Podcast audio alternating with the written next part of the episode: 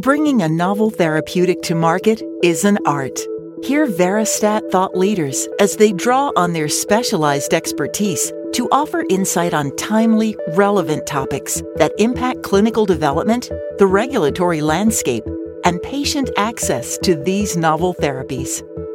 Hello, and welcome to ART Podcasts, Advancing Revolutionary Therapies, a podcast series presented by the Centers of Excellence at Veristat. My name is Martha Plaza, Manager of Regulatory Affairs Project Management at Veristat. Today, I'll be joined by my colleagues, Jesse Scheiman and Karen Lowe, both of whom are project managers in regulatory affairs here at Veristat, as we discuss the importance of regulatory project management. Welcome, Jesse and Karen. Hi, Martha. Thanks for having us. Hi, Martha. Pleasure to be here. So, I'm going to start by asking you, Karen, just what is a regulatory project manager?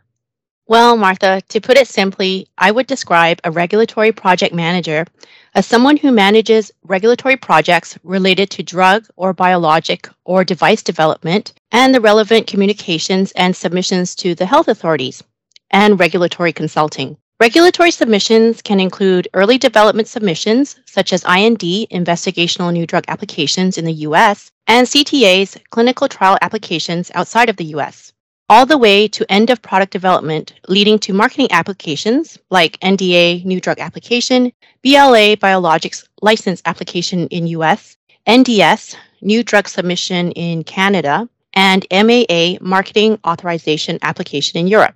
Our regulatory consulting projects will typically cover an array of services, including early development gap analysis or roadmaps, CMC and toxicology guidance, clinical development plans in conjunction with our strategic consulting team, and assistance with any other strategy related to a sponsor's program.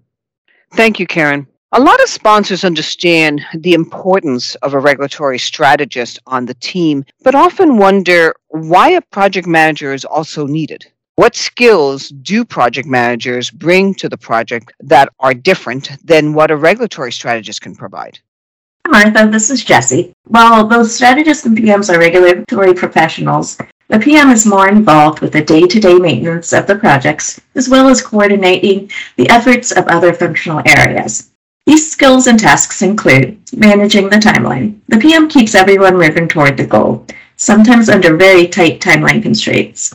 Resourcing. It is the responsibility of the PM to identify any needed experts that need to be brought on the project. This could be additional strategists, statisticians, CMC experts, etc. Communication. The PM ensures that this cross functional team that has been built has access to the same information and everyone is working together toward the same end.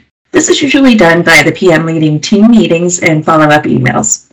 Organization. The PM maintains a library of source materials for the team in one easy to find location. The PM is also responsible for setting up the internal files and systems so the team can work collaboratively. Finance, the PM manages the budget, approves time cards, initiates contract changes as needed. These project managers excel at outside the box thinking. Every project is different. Each submission is unique and brings its own nuances that have to be addressed creatively. With the PM performing these activities, this really frees up the subject matter experts to focus on their primary roles. Thank you, Jesse. You explained the role of the strategist and the project manager. So it begs the next question Are both roles active continuously, or is one role more active than the other based on the life cycle of the project? Hi, Martha. This is Karen. I can answer that. The roles are different based on the life cycle of the project. For example, the regulatory strategist plays the principal role during the pre IND stage. They provide guidance and support the sponsor on the development of the briefing package, attend and participate in agency meetings, and can assist in addressing any questions. During this phase, the strategist is an essential member of the team.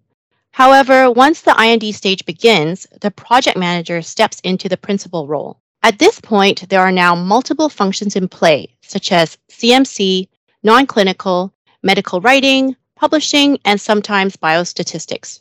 Coordination of these functions requires heavy involvement of a project manager, so we now step into the principal role with the regulatory strategist playing a supporting role. Thank you, Karen. Now, if the sponsor has their own regulatory lead, is a regulatory project manager at Veristat still needed? Hey, Martha, this is Jesse again. The answer is yes. The Veristat project manager leads the multifunctional team internally and serves as the primary point of contact for the sponsor. Given all the components to a marketing application, it's essential that there is a project manager to spearhead the Veristat activities and ensure project progress is on track. They're like a conductor. The core team is the orchestra, and the project manager is there to ensure all the core functions coordinate well with each other. The sponsor's regulatory lead will be doing the same thing on their side and therefore works closely with the Veristat project manager so that both sides are functioning as one cohesive team. This relationship will exist regardless of whether the team is working towards an initial IND or a marketing application. Interesting point, Jesse. Now, what are some of the challenges you both have faced or have observed as regulatory project managers, and how did you overcome them?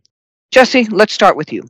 So, for one instance, a sponsor came to us in the NDA stage where they had many updates on the data sets produced by a different CRO that they were using for the integrated summary of efficacy. Because of this, the outputs were not lining up and there were many inconsistencies. Unfortunately, this did lead to a refuse to file for the NDA prior to the sponsor engaging Veristat. The sponsor then came to Veristat, and the regulatory PM pulled together a cross functional team of experts in the areas of regulatory strategy, programming, and statistics that then worked with the sponsor and original CRO to audit and address the data set and programming issues in preparation for the resubmission. So, would you say that Veristat rescued the application? Yes, Martha, you could say that because Veristat then assisted the sponsor with the NDA resubmission seven months after the initial refused to file, and within nine months, the product received FDA approval. Thank you, Jesse. What about you, Karen? The challenge I've noticed is that many sponsors, particularly in early development, are operating with a very lean project team. Each team member ends up wearing multiple hats, and how we as PMs can help is to oversee the big picture by managing timelines, setting up document review cycles, and to ensure key stakeholders are involved in a timely manner. This helps these lean teams to stay on track and ensure timelines are met. Thank you, Jesse and Karen, for the discussion. I'm glad we can get together to get your take on this topic.